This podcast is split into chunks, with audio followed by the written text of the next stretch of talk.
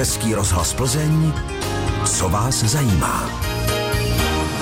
Stále posloucháte rádio vašeho kraje, kde je tématem současné zemědělství, zvláště v Čechách západních. A hosty jsou tady předseda Krajské agrární komory Jaroslav Šíma a vedoucí sadů Nebílovi Jana Zikmundová. Pane předsedo, úvodem, co je to tedy vlastně ta agrární komora, co je jejím hlavním úkolem? Agrární komora vznikla ze zákona v 90. letech a hlavním úkolem bylo zastupovat zemědělce a můžeme z dnešního, řekněme, z dnešní doby i říct, jako za zemědělce i lobovat, pomáhat jim v tom jejich hospodaření, združuje jak soukromí zemědělce, tak právnické osoby, tak zpracovatele, tak jednotlivý i svazy, který souvisí s tím zemědělstvím. A je to teda největší organizace zemědělců, která v republice je a popravdě její členové obhospodařují víc než dvě třetiny zemědělské půdy České republiky. Tak předpokládám, že sady Nebílovy jsou v agrární komoře. Předpokládáte správně, ano. Jsou. A opravdu vám pomáhá nějakým způsobem ta komora? To by byla spíš otázka na našeho pana předsedu, ale určitě si myslím, že pokud si neví zemědělci rady, rady tak určitě agrární komora je ta, která jim vyjde vstříc a pomůže. Hmm, ale všichni tedy pěstitele nebo chovatele tam nemusí být, není to žádná povinnost. To v každém případě ne, to je dobrovolné, členství je dobrovolné. Hmm. Zkusme tedy udělat takový průřez zemědělstvím v západních Čechách, co se tu všechno pěstuje a v čem jsme třeba dobří, čeho je tady nejvíc. Jde to udělat nějak stručně, pane předsedo? No tak eh, zemědělská půda v Plzeňském kraji má asi 377 tisíc hektarů a my jsme tady v takovém, eh, řekněme, přírodním prostoru, který je od 13 až na 13, 250 až 1370 metrů nad mořem, tudíž z toho jako vyplývá ta různorodost toho, co tu děláme. Eh, jsme hlavně chovatelé skotu. Musíme říct, že jsme třetí největší v republice, zatím i v té, řekněme, špatné době jsme to dokázali jakž takž udržet, ač to klesá teda všude. A jinak naše běžné plochy jsou osívány pšenicí, ječmenem, kukuřicí samozřejmě, která souvisí s tím skotem, částečně řepka na zhruba 10-12% orné půdy a jařiny. Speciality, nakonec to tady zaznělo a zazní, jsou z části ovoce a nějaké drobné plodiny, mák, prostě a takový specialitky, možná bylinkový, které nejsou samozřejmě vůbec podstatné z toho, z toho celku, ale e, tady nic nevyčnívá, co by jako bylo jako za zmínkou, nebo proč bychom se o tom měli zmiňovat. Určitě teda chloubou toho plzeňského kraje, tvrdím já, je teda Scott na dobré úrovni a taky vel, velice velký podíl na České republice máme v počtu nebo v produkci vajec, tady je až 22% z celé republiky. Až na ten malér naposled. Až jo. na ten malér naposled samozřejmě. no, jste říkal, že sadařství je specialitka. Souhlasí Jana Zikmundová, specialitka? Určitě souhlasím, že ovocnářství je jeden ze speciálních oborů v zemědělství. Hmm, tak co se všechno pěstuje v sadech Nebílovi? tak eh, v sadech Nebílovech eh, pěstujeme jablka, ty jsou na většině výměry, hrušky, švesky, třešně, borůvky a jahody. Mimochodem, jestli se můžu zeptat, jak jste se k tomu sadaření dostala vy? To je asi na dlouhé povídání. Začala jsem víceméně v sadech brigádně, úplně jsem z jiného oboru. A tak to vyplynulo ze situace, že jsem prostě zůstala a dnes jsem za to ráda, že v tom oboru pracuji. Čili začín, brigáda byla prapůvodní. Prapůvodní, ano. Já jsem byl tak na brigádě, ještě se to dělá, takže jsou tam uh, takové měřiče na ta jabka první jakost, druhá jakost, z toho jsem šílel, teda to vám řeknu. My už jsme si to usnadnili, máme třídící linku, takže už jo, ty... tak je brigádníci ne? Už ty brigádníky tak netýráme. No, tak vidíte, a mohla tam být z nich vzniknout další nová nějaká vedoucí, že jo? Když jste začala ano, tak vy. Tak jaká byla minulá úroda, se ještě zeptám? Tak my jsme měli velice slušný rok, sklidili jsme jenom v jablkách asi 550 tun, ve šveskách 80 tun, ale ve šveskách to mohlo být lepší, ale nechali jsme část sadu prostě díky počasí a výkupní ceně nesklizený. U hrušek jsme měli 16 tun, 3 tuny v borůvkách a kolem dvou tun jsme měli v jahodách. Čili průměr nebo lehký nadprůměr? Já si myslím, že lehký nadprůměr. Musím se ještě zeptat, eh, vyjmenovala jste druhy ovoce, eh, o jaké vaše ovoce je tedy největší zájem třeba na trhu? Tak určitě o jablka. Jablka. Hmm. jablka jsou domenou a mi překvapila jako zájem o jahody. My máme hydropony, pěstujeme v hydroponických sklenicích, takže i tam jsme jako byli překvapeni, že vlastně podzimní sklizeň jahod, která začala v září, skončila někdy kolem půlky listopadovou, byla pro ty zákazníky velmi zajímavou. Možná bychom mohli doplnit, co to vlastně je ta hydroponie. Je to speciální pěstování jahod v takových uh, truhlících, mají speciální substrát z kokosového vlákna, speciální zavlažování, takže díky tomu my můžeme mít víceméně dvě sklizně jahod, to znamená brzy před polními a potom ještě druhou na podzim. Tím je to právě hodně zajímavé, že na podzim vlastně máte čerstvou jahodu. No, říkala jste, že tam máte třídičku na jablka, teď tady hydroponické jahody, ale bez člověka se to pořád ještě neobejde, že ne? Já bych řekla, že z 95% je to pořád ruční práce a potřebujete tam tu lidskou sílu, jak při sklizni, výsadbě, na jarní práce. Hmm. Je to pořád hodně náročný obor. Tak buďme konkrétní, co všechno obnáší taková práce v sadu v Nebílovech. Já vždycky si pamatuju, že je to celoroční to, práce. Je to celoroční práce, že jsme to dělali na, dělali na různé sezony, ale dneska mám pocit, že v té sezóně jsem pořád. To znamená, když začnu začátkem roku, kdy si myslí všichni, že spíme v sadech, my nespíme, už probíhá řez. A když máte 50 hektarů sadu a musíte je ořezat, ten řez nemůžete ošidit, pak to poznáte na výsledcích a vlastně ten strom dostane jako potom ten vzhled není takový, jaký by měl být. Takže se střihá, pak samozřejmě se musí připravovat výroba, to znamená třídí se jabka, my máme výrobnu moštu, sušeného ovoce, máme pěstitelskou pálenici, výrobnu sajdru, máme dneska farmářskou prodejnu, která jede skoro 7 dní v týdnu, takže musíte zajistit i tam to zboží. No a postupně přejdeme k tomu, že se připravuje do foliovníků jahody ke sklizni a víceméně začnou jahody, začnou třešně borůvky a už jsme zase tam, kde jsme, takže jako ten, ta práce je v sadu celoroční. Český rozhlas Plzeň, co vás zajímá? Hosty pořadu, co vás zajímá na vlnách rádia vašeho kraje, jsou i nadále předseda Krajské agrární komory Jaroslav Šíma a vedoucí sadu Nebílovi Jana Zikmundová. Vy, pokud máte nějakou otázku, která se týká zemědělství, můžete buď volat na číslo 221 554 222, anebo napsat sms na 605 55 a 48. Tady už nám přišly některé dotazy, například tenhle před malou chvílí. Hezký večer. Existuje nějaká informační povinnost, abych se dozvěděl, kdy a čím se stříká pole v těsném okolí mé zahrady. Stříká se bez ohledu na vítr a mlha z postřikovače dopadá i na moje plodiny. Děkuji za odpověď. Pane předsedo, odpovíte. Můžu. Informační povinnost je, co se týká hlavně včelařů a vyjmenovaných eh, druhů ochranných látek, ale jinak evidence každého přípravku, úplně každého doslova, eh, má každý ten zemědělec povinnost jí vést a schraňovat, takže pán, pokud má, nebo paní, pokud mají jako zájem, tak na tom daném zemědělském podniku nebo u toho zemědělce by se měli dozvědět, co to bylo za přípravek, proti čemu byl, případně jestli mohl škodit jemu nebo blízkým zahradám. A do... Existují nějaké předpisy, kde nesmíte okolo uh, obytných eh, ploch v určité vzdálenosti jenom, zrovna tak, jako máte nějaké omezení úvodních toků a podobně. Hmm. Ale nedozví se tady čas, kdy, kdy se to bude stříkat? Dopředu ne, pokud to, ne, pokud to není včelař, tam hmm. se to říká, musí říct dopředu, jo. tam jsou i termíny, tak, tak ne. Dobrá, já jsem, já jsem v minulém vstupu uh, sliboval, že se zaměříme na pracovníky v zemědělství. Ty se tam stále moc nehrnou, to je jasná zpráva. Tak čím to podle vás je, pane předsedo? Málo peněz nebo uh, jaké jsou ty důvody, že zemědělství pořád schání pracovníky? Zemědělství pořád schání pracovníky a těch důvodů je bohužel víc. Kdyby byl jeden, tak ho možná umíme vyřešit, ale jedna věc je teda, že ta vlastně to finanční hodnocení v některých těch profesích není úplně ideální, což jako je samozřejmě starost těch zemědělců, aby ji vylepšili. Já si myslím, že ji vylepšují. Ale je třeba taky říct, že je to možná drobet neznalost nebo chyba vlastních zemědělců a možná se do toho by měla přihlásit i naše agrární komora.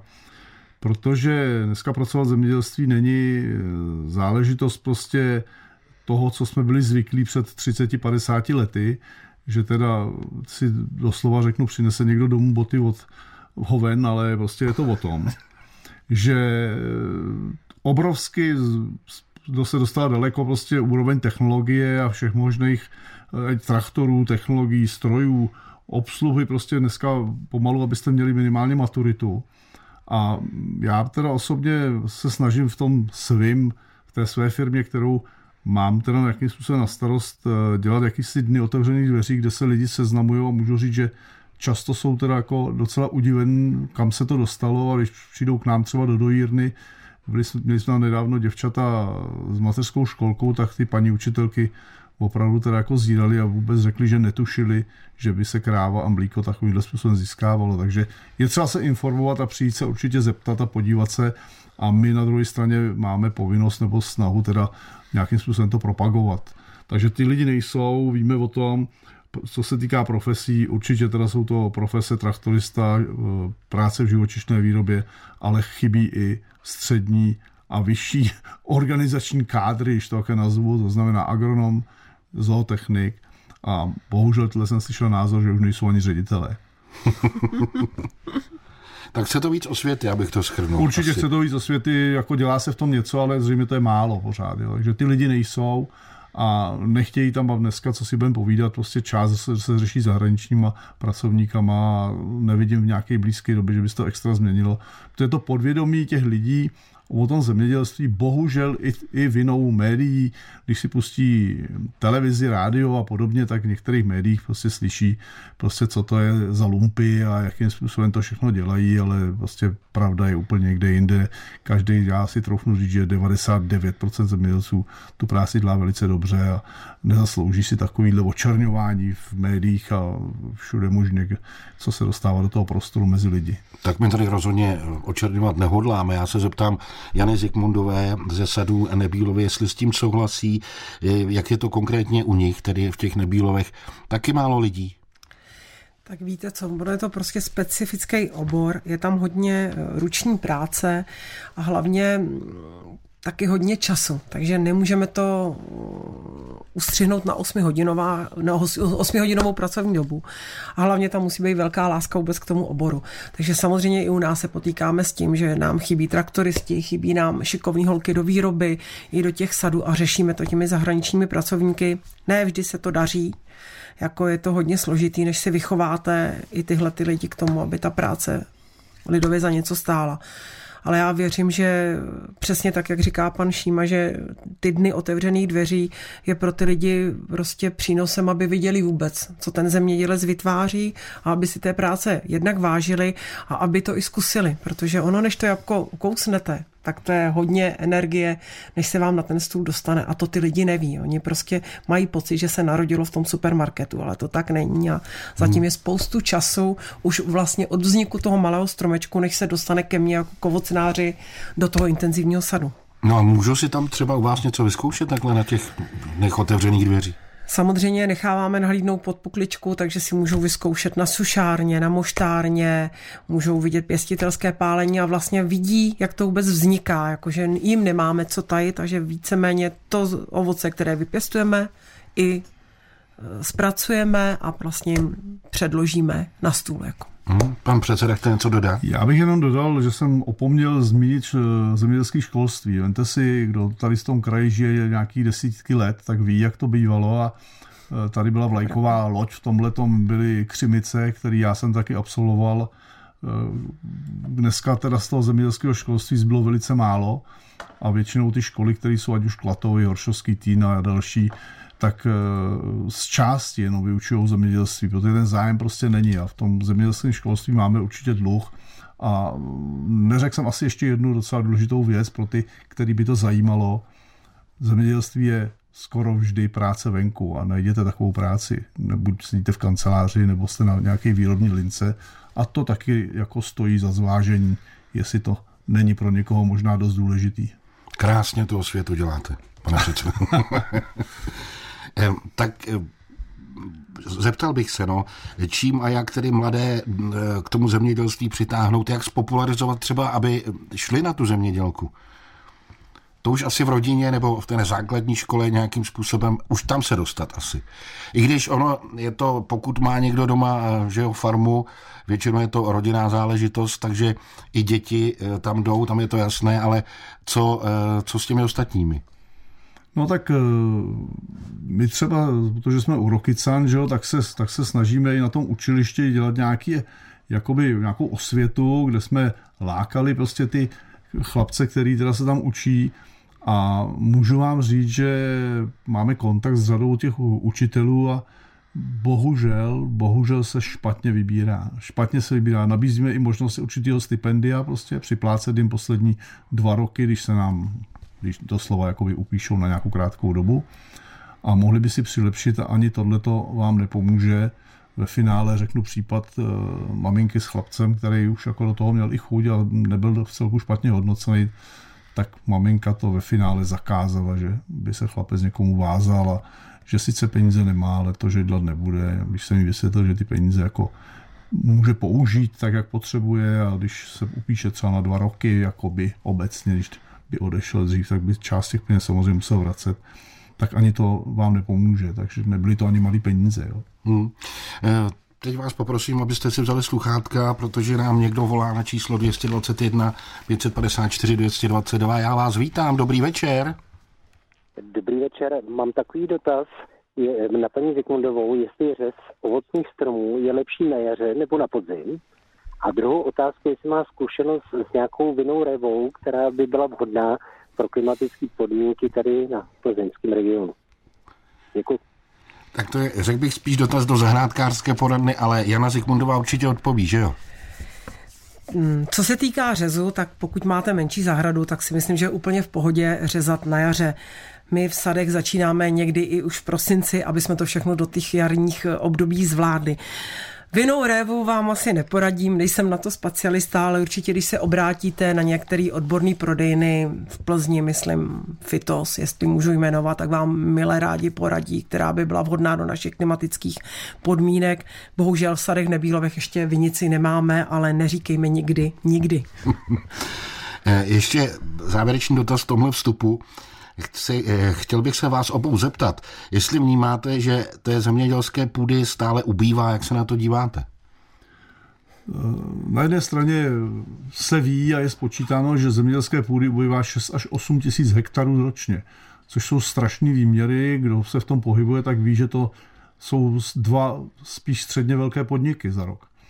A my se na druhé straně zaštiťujeme a z Bruselu a z našich ministerstv nám chodí samozřejmě určité, řekněme, i příkazy k tomu, jak se máme k půdě chovat a doporučení a, a tak dál. A to je svým způsobem jejich právo. Já myslím, že se k té půdě chováme slušně, ale tímhle tím se bohužel nikdo nezabývá, takže my jako možná tedy eh, některé plodiny eh, vyndáme z sedmého postupu, možná ne možná, ale od příštího roku budeme muset nechat asi 100 000 hektarů v republice jako neproduktivní, neproduktivní půdy zemědělský. A na druhé straně, jak si je ticho o tom, kolik půdy ubývá, a to nemluvím o nějakém trendu posledních dvou let, to je záležitost 30 letá, tak si spočítejme, kolik je to za těch 30 let. Je to opravdu velice smutný.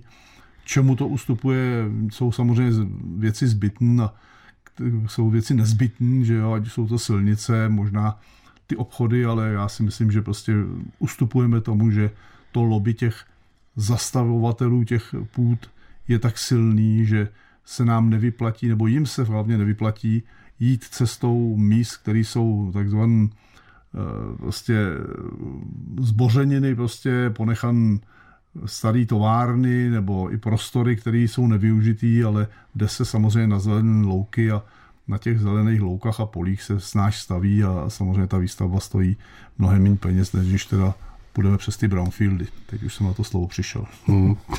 No tak chtělo by to v zemědělství nějaké šikovnější lobbysty. Ne? No, chtělo by to ty lobbysty, ale víte, co proti tomu stojí vlastníci té půdy, který samozřejmě v tom vidí obrovskou příležitost získat no, finanční, to je další finance věc. a to, hmm. je, to je prostě problém. No. Prostě, vy to víte, no. prostě dneska člověk peníze na ruce jsou peníze na ruce. Kdy. Český rozhlas Plzeň, co vás zajímá. Takže téma zemědělství v západních Čechách, hosté předseda krajské agrární komory Jaroslav Šíma a vedoucí eh, sadu Nebílovi Jana Zikmundová. Eh, na vás, Jano, přišla otázka, eh, volala paní v písničce, kam že distribuujete ty svoje jahody z Nebílov? Jahody prodáváme pouze v Nebílovech. Víceméně ta sklizeň, která tam je, skončí jenom ve farmářské prodejně. O to byl takový zájem, že nemáme potřebu to distribuovat dál. Jako. Takže nikde v žádném supermarketu ne. se s vašimi jahodami nesetkáme. Ne, zatím ne, uvidíme, jak bude další sklizeň. Pokud bude větší, určitě se objevíme i na stáncích víceméně farmářských prodejen. Jako. Jen se po nich zaprášilo, se říká. Přesně tak. Jano, teď kousneme do kyselého jablka, řekl bych, ne do vašeho teda, jo, asi, protože eh, mám na mysli finance v zemědělství. Je jasné, že zemědělství u nás je dotováno státem, ale abychom v tom měli nějak jasno, i posluchači, aby v tom měli jasno, ptám se z jaké části a jak to vůbec probíhá s těmi dotacemi, pane předsedo. No tak eh, ten systém dotací, když bych to vzal skoro od konce, je silně jako nepřehledný a je to prostě pro ty zemědělce pomalu peklo, protože eh, podává se nějaká jednotná žádost období května každého roku, kde se prostě podporuje, nechci tady zdržovat úplně posluchače všim, ale obecně nějaká mírná podpora je na hektar zemědělské půdy, je nějaká podpora na dojnici, ta letos klesá silně, je podpora na údržbu trvalých travních porostů, kde jste vymezený v nějakých dobách, kdy musíte udělat první a druhou seč, sklidit tu organickou motu. A to bych řekl, že jsou takový ty hlavní, hlavní podpory, které dostáváme. Jinak teda, co se týká nějakých ostatních podpor, to jsou většinou teda podpory na investice, ty už nejsou zdaleka plošně, to prostě musíte přednést projekt, musíte získat nějaký body a teď řeknu, postavíte do jirnu a požádáte, tak dostanete někde podle velikosti toho subjektu 30-40% podpory, ale zdaleka to nedostanou všichni. Já osobně si myslím, že to je tak 10-15% žadatelů. A jsou samozřejmě investice ještě jiný. Teď třeba se uvažovalo o tom, že se podpoří precizní zemědělství, pak se to zase schodilo ze stolu. Jsou investice do výstaveb skladů a podobně. Hmm. Eh, já musím se podívat i na dotazy, které sem chodí SMS-kou na číslo 605 55 a 48. No a ty se nás teď většinou týkají eh, toho stříkání eh, těch zemědělských plodin. Píše se tady desikace plodin herbicidy před sklizní. Od jakých let se přibližně tato metoda v České republice používá a jestli je tam nějaká ochranná doba, kdy se poté smí sklízet?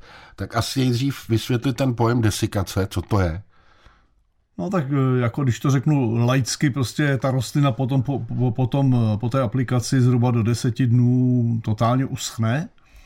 A fakt je to, že teda v dnešní době se s tím setkáváme velice zřídka, dřív to bylo docela hodně využíváno, aby ta sklizenice jaksi plánovala, dneska vůbec už na plodiny, které jdou k lidské spotřebě, ať už jsou to mobiloviny na výrobu mouky nebo řepka a tak dále, už je to zakázané a jinak teda ta desikace se sám zemědělec nemá velký zájem to dělat, protože to stojí obrovský peníze na hektar, takže se o toho ustupuje. Já osobně ze své praxe vím, že my jsme třeba za posledních asi pět let tohleto metodu vůbec nepoužili. Mm-hmm. Další dotaz, opět se týká postřiků. Eh, kde získám informace, co se nesmí stříkat v okolí obytných míst a jestli se to vztahuje i na zahrádkářské kolonie? To, to je záležitost popravu konkrétního místa, to takhle nejde říct. Stahuje se to na obytné místa, na, na zahrádkářské kolonie, existují nějaký obecně dan odstupy od těchto objektů, to existuje, to jako jsem schopen nějakým způsobem dohledat a z hlavy to ani nevím, jestli je to 30 metrů nebo kolik, ale je to dan ještě i tím, kde, kde se nachází ten pozemek, jaká je tam plodina a podobně, takže opravdu to chce konkrétně, ale lze to získat určitě u toho pokud bude ochoten ten zemědělec vám to říct, to v každém případě. Jinak, jestli vás to uklidní, tak co se týká spotřeby pesticidů, Česká republika je jednou z nejnižších, nebo jednou z republik nebo ze států, který mají nejnižší spotřebu pesticidů eh, v Evropě. My jsme někde do dvou kil ty účinné látky a takový ty eh, vlajkový lodě Francie, Německo, dokonce Holandsko jsou, Francie, Německo skoro jednou větší spotřeba, Holandsko čtyřikrát větší spotřeba, takže v České republice se určitě pesticidy nenadužívají. Hmm. A to taková Francie, Holandsko, nevím, koho jste ještě jmenoval, nejsou v rozporu s nějakými směrnicemi Evropské unie? No, tak nejsou v rozporu. Připravuje se nějaká záležitost omezení těch účinných látek a světe div se, Evropská unie ještě před dvouma lety, já jsem se tomu osobně smál, když jsem slyšel, že se uvažuje o tom, že e, postřiky se sníží všem podle nějakého referenčního období, třeba řekněme roku 22, se řekne, stříkali jste 2 kg na hektar, tak všem snížíme o 50%. Takže Holandian bez stříkat 4 kg, my kilo, Němec 2 kg. Smál jsem se tomu, že to není možné, to se určitě nestane, tak dneska vám můžu garantovat, že s malýma úpravama se to stane. Hmm. Prostě takhle nám funguje naše unie. Jak to, že má Holandsko a Francie taky dvě kila? No, to je to prostě, co jsme si tam zvolili, jo. To je prostě ta, to je to. Dobrá, to pomiňme pro, tu, pro tuto chvíli. Nicméně, já tady mám další dotazy posluchačů. Například tenhle, možná by ho mohla zodpovědět Jana Zikmundová. Včera jsem viděl v obchodě kilo, rej, kilo cherry rajčat za 140 korun a taky jsem si všiml, že jablka jsou dražší než banány. Co k tomu můžete říci? Tak na rajčata asi specialista nejsem. Samozřejmě víme, že mnoho foliovníků, kde se rajčata v České republice pěstují, tak zůstaly neosázeny díky energetické náročnosti. Proč jsou banány eh, levnější než jablka? Pravděpodobně se jich asi urodilo víc a ten dovoz je pořád asi levnější dovést ten, ty banány, než eh, mít cenu jablek tuzemských na takové úrovni, aby byly pro zákazníka lákavý. No. Tak asi tak. Pan předseda k tomu chce něco dodat.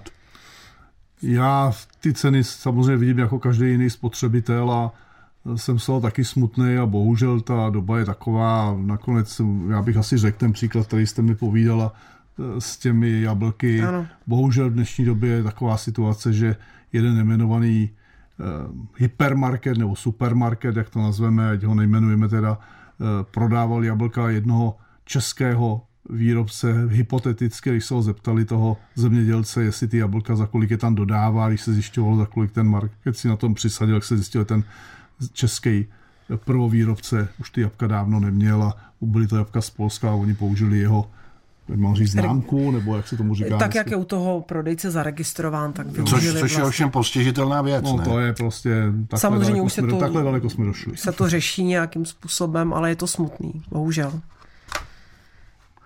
Tak a e, další dotaz ještě tady mám do vás, na to stihneme. E, tady, kde jsem to měl, ano, už to mám.